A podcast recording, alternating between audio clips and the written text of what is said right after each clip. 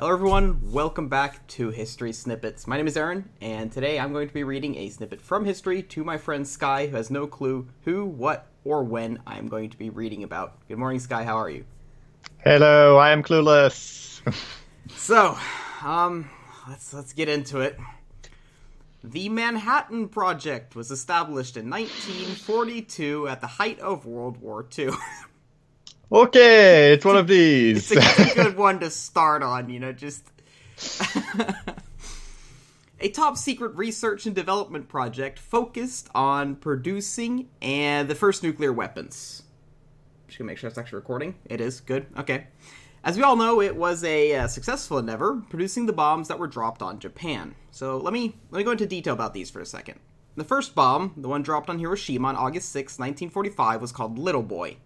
It was a uranium based nuclear bomb. It contained two separated chunks of uranium 235 that would be smashed into each other upon impact, and that would cause the nuclear chain reaction and the explosion. The second bomb that was dropped on Nagasaki three days later, on August 9th, was the Fat Man, and it was not the same kind of bomb as Little Boy. Fat Man was actually a far more complex unit consisting of, um, let's see, there we go.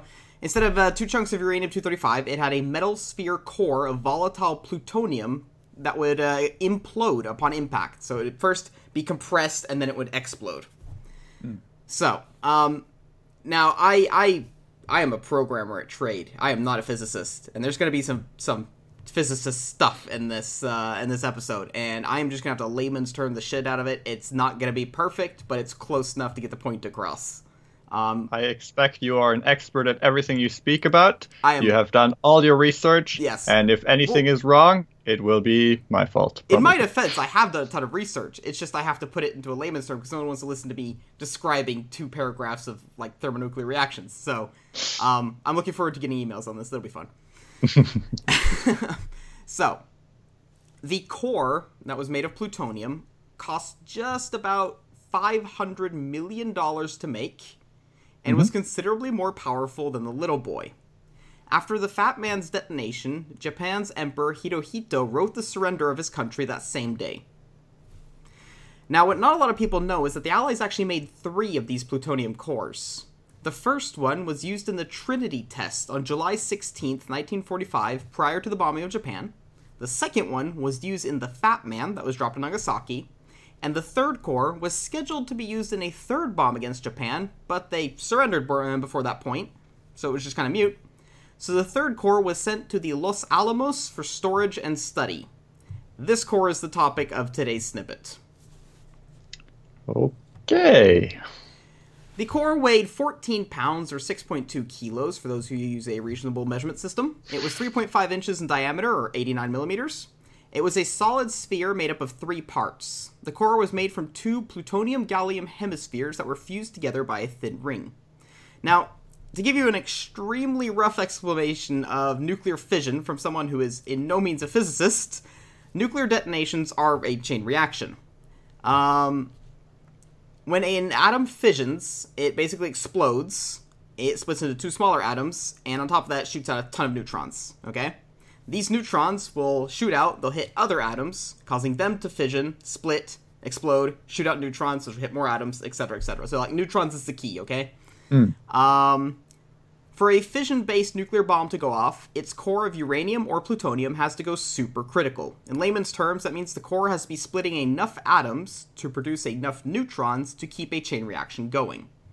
One of the goals of the Manhattan Project, aside from making nuclear bombs, was figuring out the precise conditions that would turn a non critical reactive core of uranium plutonium into a supercritical core, able to sustain a nuclear explosion. The exact amount of neutrons you need to throw at it so it would detonate.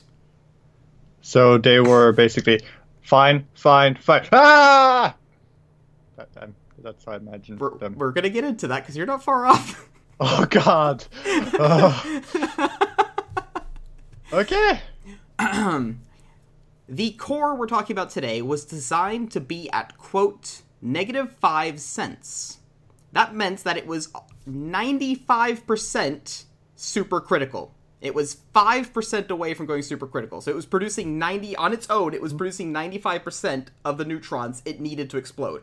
So all I needed to do Okay. was five percent at it, and it was at 100, and boom. Okay. All right. Um, at this volatile state, there was very little needed to push the core the remaining 5% it needed to go supercritical. This was so that it would be easy to detonate in the use of a bomb, obviously. Hmm. All they needed to do was compress the core slightly, so they basically squish it, and it would go supercritical.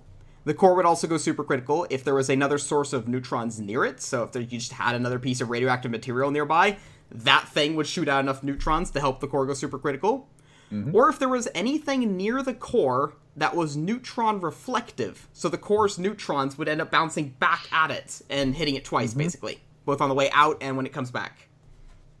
on the 21st of August, 1945, a 24 year old physicist named Harry Daghlian was working in the laboratory with the core. He was alone, except for a security guard, 29 year old Private Robert J. Hemmerly, who was sitting at a desk 12 feet or 4 meters away reading a newspaper. It's never good when I have exact measurements of people's positioning. That's No. ominous. That's not marked unless there's a reason. Mm-hmm. the core was on a table, and Daghlian was surrounding it with bricks made of tungsten carbide, a neutron reflective material. Mm-hmm. He made a wall of bricks around the core about a foot away from it. Each brick he added uh, around the core reflected more and more of its neutrons back at it, pushing the core closer and closer, going supercritical. He was basically building like an igloo of metal bricks around the core.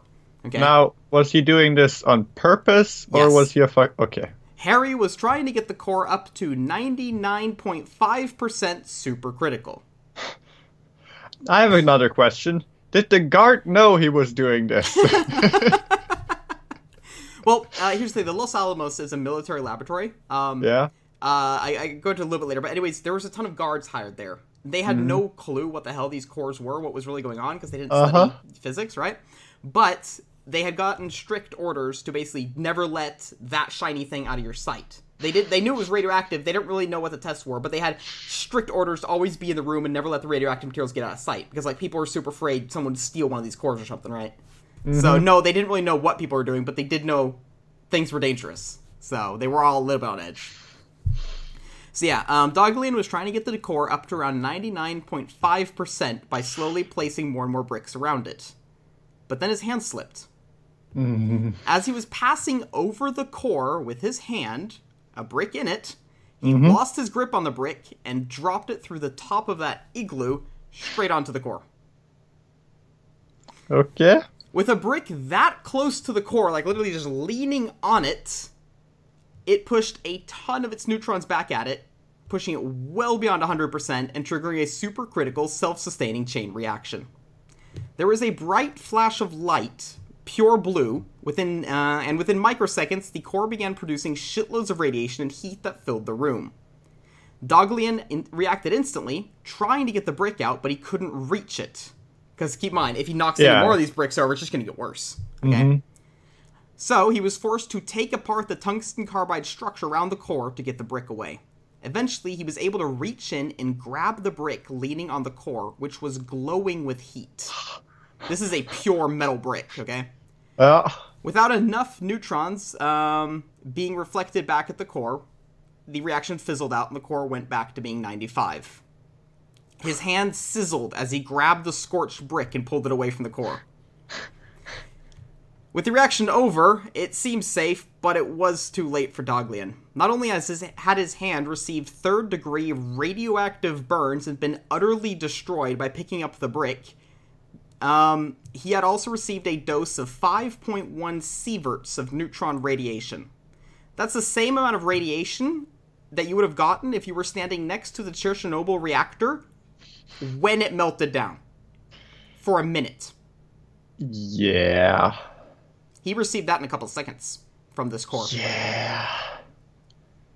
So that's just Or- you're just chilling next to the Chernobyl reactor for a minute, and he got that in like four seconds. Imagine you're like building this little igloo. You're, you've got the brick in your hand, and just like that split second where it slips out of your Oh, the fingers. stomach drop. Just like yeah, like I, I, in reaction, I just shit myself before the brick even hits the core. I, I can't even picture that feeling of dread. Uh, it's terrifying. no, you die of a heart a heart attack before it even like goes off. Yeah. After the incident, Dog Daghlian was transported to intensive medical care and developed advanced radiation poisoning. Amongst other symptoms were, quote from his doctor, convulsive vomiting, bodily swelling, loss of all body hair and skin. So his skin fell off. Yeah, No, that it, I think his, I think you need that. I- I've, his heard, I've skin read was somewhere described skin as is important. his skin was described as sloughing off, Ah, sliding off. yeah. Mm, Yeah. Lovely. Daghlian's mother and sister were flown out to be with him during his final days, but only his sister would be with him. Daghlian didn't want his mother to see him. Quote from his mother I didn't see him. I was not allowed to see him. No one was. They didn't expect him to get better. When asked about his injuries, his sister described them as, quote, burns. The radiation burns right through the bones.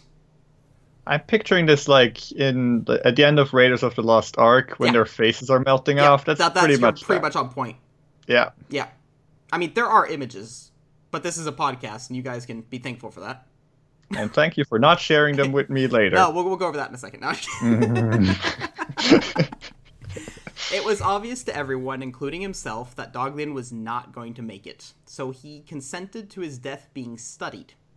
About his choice, his sister said, quote, he was mentally alert until the last day, and he knew it. They told him. He was the first to die from radiation burns. That's why he was monitored closely. Daghlian did not allow pain killing medication to be used on him. He didn't want to be drugged or asleep so that he could help his colleagues as much as possible. A scientist to the ve- to the That very a end. badass scientist.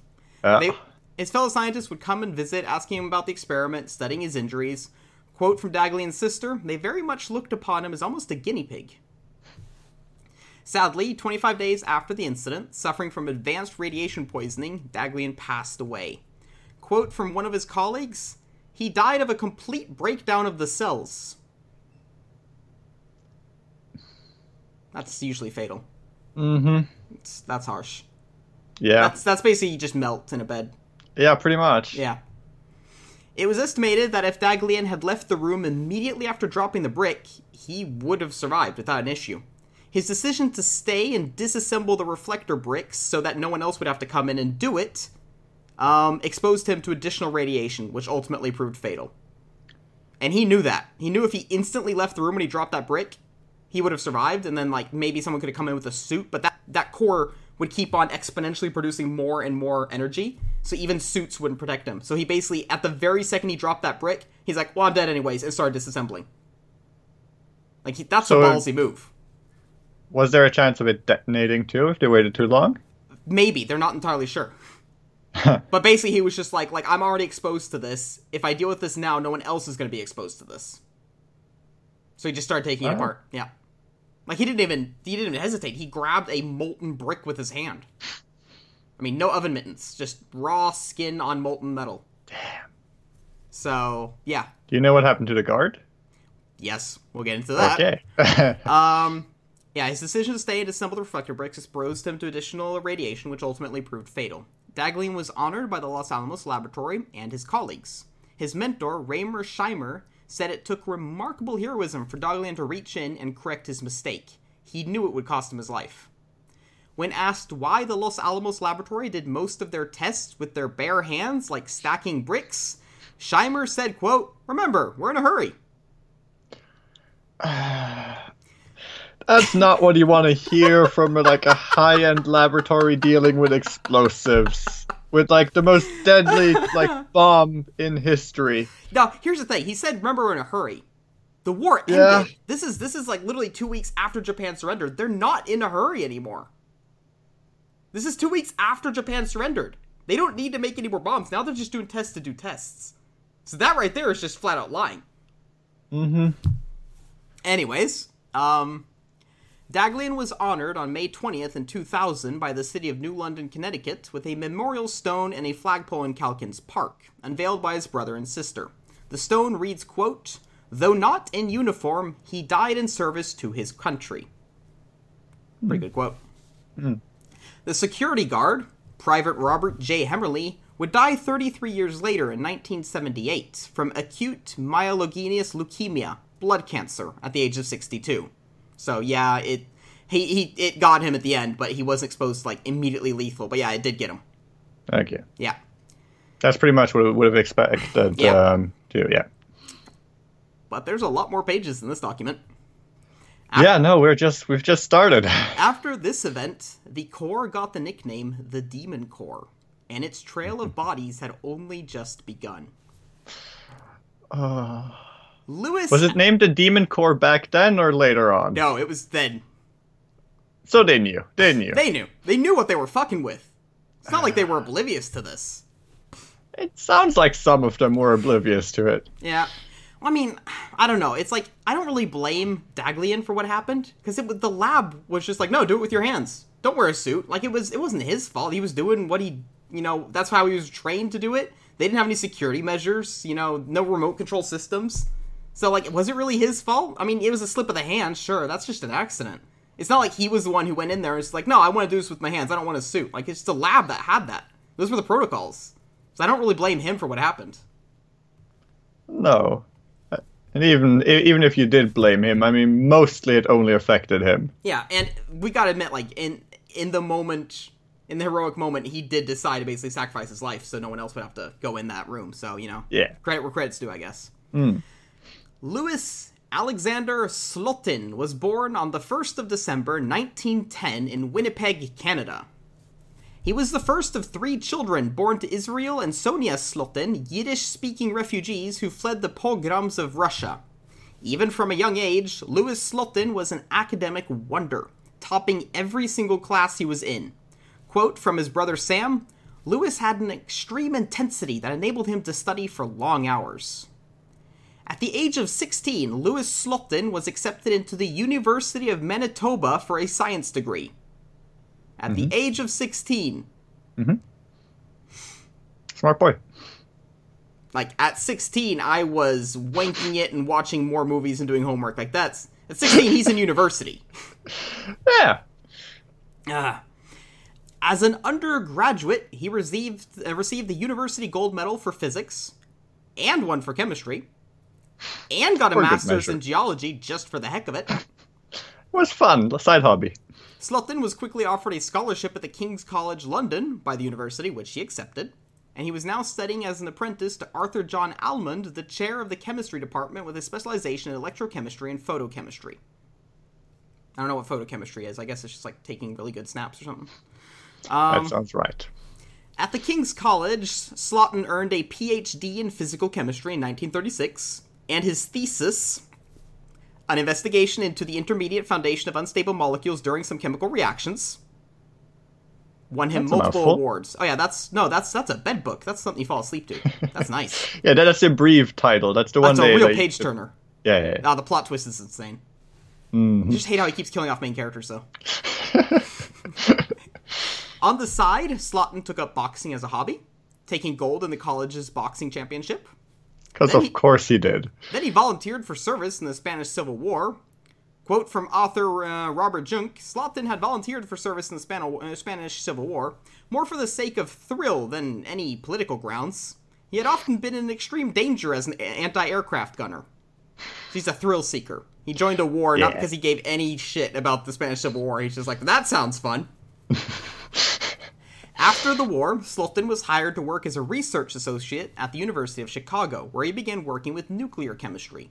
He helped build the first cyclotron in the Midwestern US, which is a predecessor to the CERN Super Collider in France. Mm-hmm. Together with Earl Evans, the head of the university's biochemistry department, Slotin used the cyclotron to produce two new radiocarbons, carbon 11 and carbon 14. The production of carbon 11 allowed the men to prove that plant cells had used carbon fixation to use carbon dioxide for carbohydrate synthesis. synthesis. No idea what that means, but it sounds really cool. Ah, who, who doesn't know that? I mean, that's Yeah. common knowledge, right? Then, Slotin started writing several papers on the field of radiobiology, which got the attention of the US government. One day, he received a letter to join the Manhattan Project, which he accepted. He helped with the production of plutonium with Eugene Wigner, future Nobel laureate, at the university, and then later moved to Oak Ridge National Laboratory in Tennessee. Soon, Slotin was asked to work in the bomb physics group of Robert Bacher at the Los Alamos National Laboratory in New Mexico, and he moved there in 1944. so we got a daredevil, guy who loves thrill seeking, and he's coming to work on the Demon Core. What could go wrong? At Los Alamos, Slotin specialized in testing criticality, which is pushing a core to its absolute limits. I feel like I've heard something Yes. about that before. He began working on Otto Robert Frisch's experiments with uranium, but quickly moved on to plutonium cores. Slotin was the scientist who assembled the first plutonium core, the one that was used in the Trinity test that I mentioned earlier. Mm-hmm. For this accomplishment, Slotin received the title Chief Armorer of the United States for his expertise in making and assembling nu- nuclear weapons, marked with two small circular lead and silver pins on his jacket. Harry Daghlian from earlier was one of Slotin's close colleagues. So he's basically one of the few people in the US that can put these things together, these cores and bombs, mm. period. Like he's the only dude. In December of 1945, the X 10 graphite reactor at Oak Ridge National Laboratory suffered a malfunction. This old lab, basically. A giant nuclear reactor. A regulation component inside the reactor chamber had stopped working and needed to be manually replaced. The issue was that the reactor chamber was filled with over six feet of radioactive cooling water, and the reactor took over a day to be turned off and cool down. Slotin didn't have a day to wait for that. He'd have to delay all the experiments by a day. Oh, so God. he grabbed a basic suit, one not meant for high radiation, opened the vault door into the reactor chamber, and literally dived into the cooling liquid as the reactor is running. I mean, at a certain point, there's there's Daredevil, and then there's Have you ever just seen a nuclear reactor running? Like in an image? Those things are fucking terrifying. Yep, yep. Okay. So he walked into hell. What happened next? He d- literally dove into the radioactive cooling liquid. So he dived down six feet under to fix the component underwater, which he managed while the reactor was running and got back out. This prevented his experiments from being delayed by a day. His reward for this was the shocked admiration of his colleagues, a reputation as a daredevil, and a dose of about one sievert of radiation. That is about the highest non lethal amount of radiation a human can take. For comparison, workers at Chernobyl got six sieverts, so he got one. All right. This led to him suffering from extreme nausea and vomiting for about two weeks and being absent from work. Good thing he got that one day he didn't get delayed. to not get his experiments delayed by a day, he's a puking, vomiting mess for two weeks. Yeah, no, that worked out. At this point, Slotin was feeling a bit done with working at Los Alamos as it became much more military. Quote, I have become involved in the Navy tests, much to my disgust. Sadly, he was not allowed to leave as he was the only person who knew how to assemble the cores and bombs. Quote, I am one of the few people left here who are experienced bomb putter togetherers. That is a direct quote from Slotin. He is a uh, bomb putter togetherer. I, want it to be true that it said that on his name tag. Just. yes. Uh, And those pins he got from the government. yeah, yeah, exactly. Just like yeah. Slotin wanted to move back to Chicago and research biophysics and radiobiology at his old university. So he began training Alvin C. Graves to take his place so that he could leave. On May 21st, 1946, half a year after the incident with Daghlian, the Los Alamos laboratory ordered its personnel to continue testing the criticality of the Demon Core. A team of seven people were put together, led by Louis Slotin. They were to continue testing just how many neutron reflectors were needed to get the core exactly supercritical. This time, instead of placing tungsten carbide bricks around the core to reflect neutrons back at it, two hemispheres, so half spheres, of beryllium, another neutron reflecting material, were made. These would fit perfectly around the core, kind of just encapsulating it, and would reflect all of its neutrons back at it 100% of the neutrons. Mm-hmm. Because it's, it's a bigger core that you put around it, right? So in order to figure out like when they reach critical, they just like put them closer and closer together until it's like, yeah, They began by placing one hemisphere on a stand on the table, and the core in that hemisphere. And the remaining hemisphere had a hole in the top where you'd put your thumb in like a bowling ball and would be manually lowered onto the core, slowly pushing it more and more critical. Slotin and his team had uh, scintillation counters around the table that measured the core's criticality as they raised and lowered the top hemisphere. It was very important that the two hemispheres never entirely closed around the core, and that a slight gap was left for enough neutrons to escape as not to trigger a supercritical chain reaction. The standard protocol was to use metal wedges between the two hemispheres, which would prevent them from touching. Slotin did not like wedges. They took time to set up, and as we've heard before, Slotin does not have time to spare. Nope. Wearing blue jeans, cowboy boots, and a lab coat in front of the audience of seven scientists, Slotin used a single flathead screwdriver to keep the two hemispheres apart.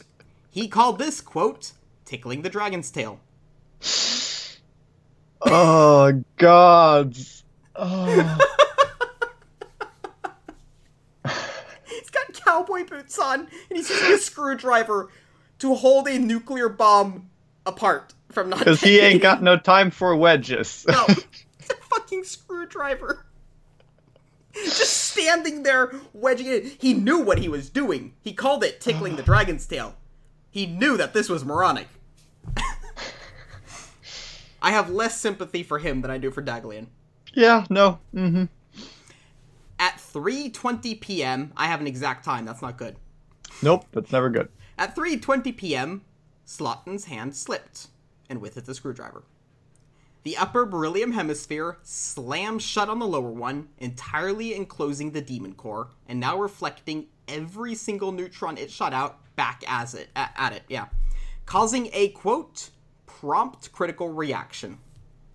The demon core instantly went super critical, way more so than it had done when Daghlian dropped a brick on it. Because that was like, oh, we're pushing at critical. With the hemisphere around it, it was I didn't get an exact measurement, but it was like 450% supercritical. Like it's just there's Yeah, yeah. it's it's the highest this core is gonna go type thing. Um, it exploded in a burst of hard radiation. The scientists in the room described that the air began to glow blue with ionization. That's a good sign. felt a heat wave overcome them. Slotin himself said he experienced a sour metallic taste in his mouth and an intense burning sensation in his left hand, the one holding the screwdriver. He jammed the screwdriver between the two hemispheres, pulled the top off, and flipped it down onto the floor, putting an end to the nuclear reaction. Quote from Schreiber, who was in the room The blue flash was clearly visible in the room, even though the room was illuminated by windows and overhead lights. That's how bright the air is glowing. Okay? The total duration of the flash could not have been more than a few tenths of a second. Slotin reacted very quickly in flipping the tamper piece off. But Slotin and the seven men in the room had already received extremely high amounts of radiation. The men were Raymer E. Scheimer, Alvin Cushman Graves, his apprentice, Stanley Allen Kline, Marion Edward uh, C. Slicky, Dwight Smith Young, Theodore P. Perlman, and a security guard, Private Patrick J. Cleary. It was hard to know just how bad the situation was at the time because neither Slotin nor any of the scientists were wearing their radiation detectors, so no one knew how much radiation they'd actually been exposed to. Mm-hmm. Because why would Let you me be guess. working with a they didn't have time for those. No, you have to go into your locker and you have to pin them on, and then you have to like turn them on. And I mean, yeah. Theodore's ran out of battery. We had to find a new watch. It's just look, yeah. our- yeah, no, A big mess. Yeah. it's a yeah, yeah. So no one knew how much radiation they're being exposed to. The only person, yeah. They stepped into a microwave, basically. Oh, yes. the only Ah. person who didn't get exposed to radiation was the security guard Patrick J. Cleary, who was outside the room looking through the window. Quote, When the accident occurred, I saw the blue glow and felt a heat wave. I knew something was wrong, but didn't know exactly what it was. When I saw the blue glow and somebody yelled, uh, our instructions also uh, are also our, our instructions are also to keep in sight of all active material that is around, except in the case of a critical assembly. But I'm not really sure about that. I, I don't actually know what the material of the sphere was at the time or anything about it. When the security guard saw the room light up and glow and everyone yelling, he bolted out of the building and ran up a nearby hill where he stayed until the end of his shift. Smartest dude in this story. I was gonna say this is sm-. You have like a room full of scientists, and that guard is probably the Second smartest the room glows up blue, he's out of there. I love he runs out. He runs up a nearby hill and he just sat there. Yeah, he wasn't allowed to leave uh, Los Alamos until uh, another guard came. They're always Yeah, had to yeah. one on site. So he's just like, well, I haven't left technically. I'm outside. It still counts. he's just on a hill. Ah. According to Schreiber, Slotin's first words after the screwdriver slip were, quote, well, that does it.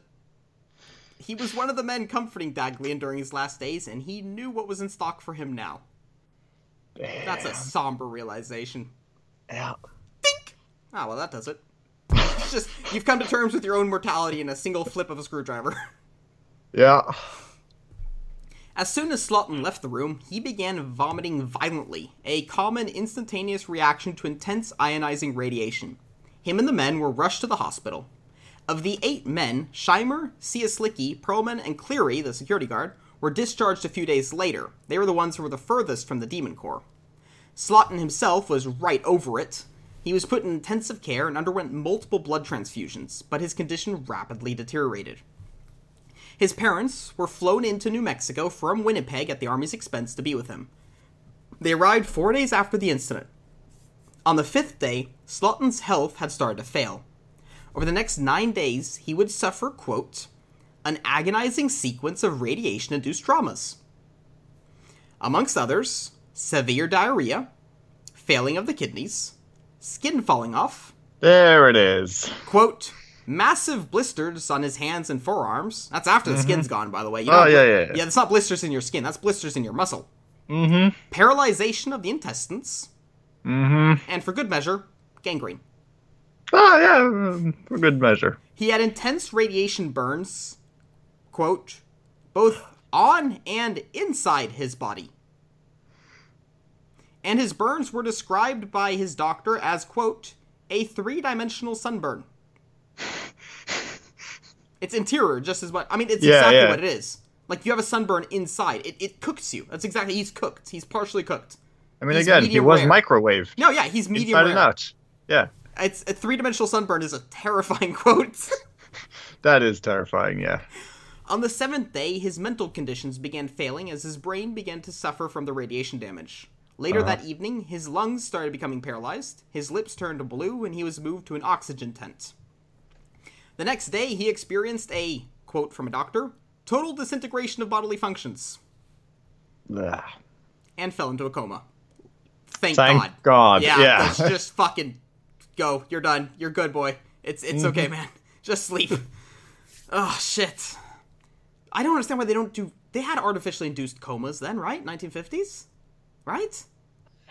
I hope he was drugged out of his tits. Like I hope he was gone for this. Like that I didn't want to. I didn't read anything that this dude was like, "No, I want to help you guys. Look, I have no skin." I it's just. Ugh. I don't know if they had medically induced comas, but I hope he was drugged. Hmm. He died on May 30th at 11 a.m. at the age of 35 with his parents at his side. Slotin was buried in Shaarey Zedek Cemetery at Winnipeg on June 2nd, 1946. As for the other men, Alvin Graves, Slotin's apprentice, who had been standing right next to him, developed acute radiation sickness and was in the hospital for weeks. He survived the ordeal, but suffered chronic neurological and vision problems and had permanent nerve damage and mental issues. So that it hit him like all in the spine and the head. Hmm. I don't know what chronic neurological and vision issues is, but I don't think it's good. It didn't describe it, it's just said that, which is kind of generic, but Occasionally blind. I yeah, I guess mental like probably memory issues and stuff, early onset Alzheimer's maybe. Yeah. Um, Young, Kline, and Perlman also suffered from acute radiation sickness, but recovered. They each tried to get compensation for their damages. As far as we know, Los Alamos did not give in. Only Graves got a claim for $3,500 for permanent radiation sickness and partial destruction of his nervous systems. He got 3.5K. that seems reasonable. Even in 1940, whatever the hell, that's still not good. No, no, no. That seems very reasonable. That's what you like. I think you get like ten thousand dollars if there's like a finger in your soda. Yeah. Three of Slotin's fellow scientists would later die from illnesses attributed to the event. Graves passed 20 years later at the age of 55 from a heart attack attributed to radiation damage. Cieslicki developed acute myeloid leukemia, blood cancer, and died 19 years later at 42. Young got aplastic anemia, bone marrow cancer, and a bacterial infection of the heart to boot, and died 27 years later at 83. He got pretty far. That's actually like he 83. I mean, that's not Right. terrible. That's all right. Yeah. That's all right. After the accident, Los Alamos decided to stop doing hands-on criticality tests. Um. Oh yeah. Finally. Yeah, after like a ton of deaths and injuries. Schreiber, one of the survivors, designed cameras and a remote control system to do the tests from here on, at a distance of a quarter mile. like that's that a quarter mile is a safe di- distance, okay? That should mm-hmm. put into perspective how fucked up it was that they were doing it hands on. Yeah. You have to be a quarter mile away for that thing if it goes super critical to not harm you. I They were mean, all in a room with it. there's a refrigerator nearby, you'd be safe too, mm-hmm. right? Maybe. Many scientists clung to the superstition of the demon core. Both criticality accidents had happened because of a slip of the hand. Mm-hmm. Both happened on a Tuesday. Both mm-hmm. happened on the 21st of the month. oh my. Both Daghlian and Slotin died in the exact same hospital room. Shit. Both died in the pre afternoon. According to military documents, the Demon Core was scheduled to be used in the nuclear test Crossroads at Bikini Atoll. They're just going to blow it the fuck up. Like, they were just. Mm-hmm. Yeah. Yeah. Quote, well, obviously Slotin will not come to Bikini, because he's dead. Raemer Schreiber will come, although the date of a special shipment was postponed one week to allow us to pull ourselves together. Only two shipments will be made this time, as I see no courier for the third. The sphere in question is okay, although still a little hot, but not too hot to handle. We will save it for the last in any event if it is needed at all. But the Demon Core did not cool off fast enough, and wasn't available for use, and was not destroyed. According to records from Los Alamos, the Demon Core was melted down and used to make new cores, many of which are still being studied or sitting dormant in weapons today. And maybe one day the curse of the Demon Core will return. God, I got chills at that. Ah. okay, if it's a Tuesday the 21st, Don't fuck stay away core. from all labs. don't go to any. Don't touch a plutonium core. So yeah, they melted Yeah. it down, and it's basically the demon core is in every like reactor core, plutonium core. A lot of dormant nuclear warheads sitting in stockpiles all over the world. That's terrifying. Yeah. so yeah, that's that's that's the demon core. Damn. I mean, we we make light of it, we really do. But like, I, I got it in defense of these people. The lab is the ultimate people who fucked up. They weren't given the resources to do things any other way. Although, you didn't have to use a fucking screwdriver. You could have used the wedges. No, I mean that that's pretty much on him. I, I'm pretty Yeah, yeah. but still, they weren't given proper suits. They were just doing this in a fucking room. There was no security measures or something went wrong. I mean, yeah, it's. I don't know. It's. I mean, everyone's kind of to blame here, though. I, I think Daghlian, honestly, kind of. He. I don't really blame him. It's a slip of the hand, and he did what he. It's on the lab, really, in my opinion. yeah. Yeah. Oh, Los Alamos is still around, by the way. They're still doing like criticality tests and, and crap like that. But I think they're doing it considerably safer nowadays because you know Hopefully. regulations Yeah, Yeah, fingers not crossed. building an igloo of bricks around a hypercore thingy. I still feel bad for those guards, man. They have no idea what. Like, at least He- a scientist the signed quote, up he had no it, idea. right? He knew he was supposed to watch the core because it was worth 500 millions. He didn't know what it was doing or what they were doing or what it could do. And- And suddenly the like room is on fire. It's glowing. The air glowed blue. That So is terrifying.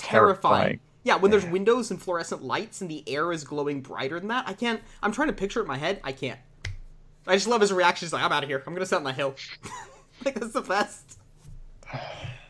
Anyways, that's the Demon Core, ladies and gentlemen. Until next time. Yeah, bye.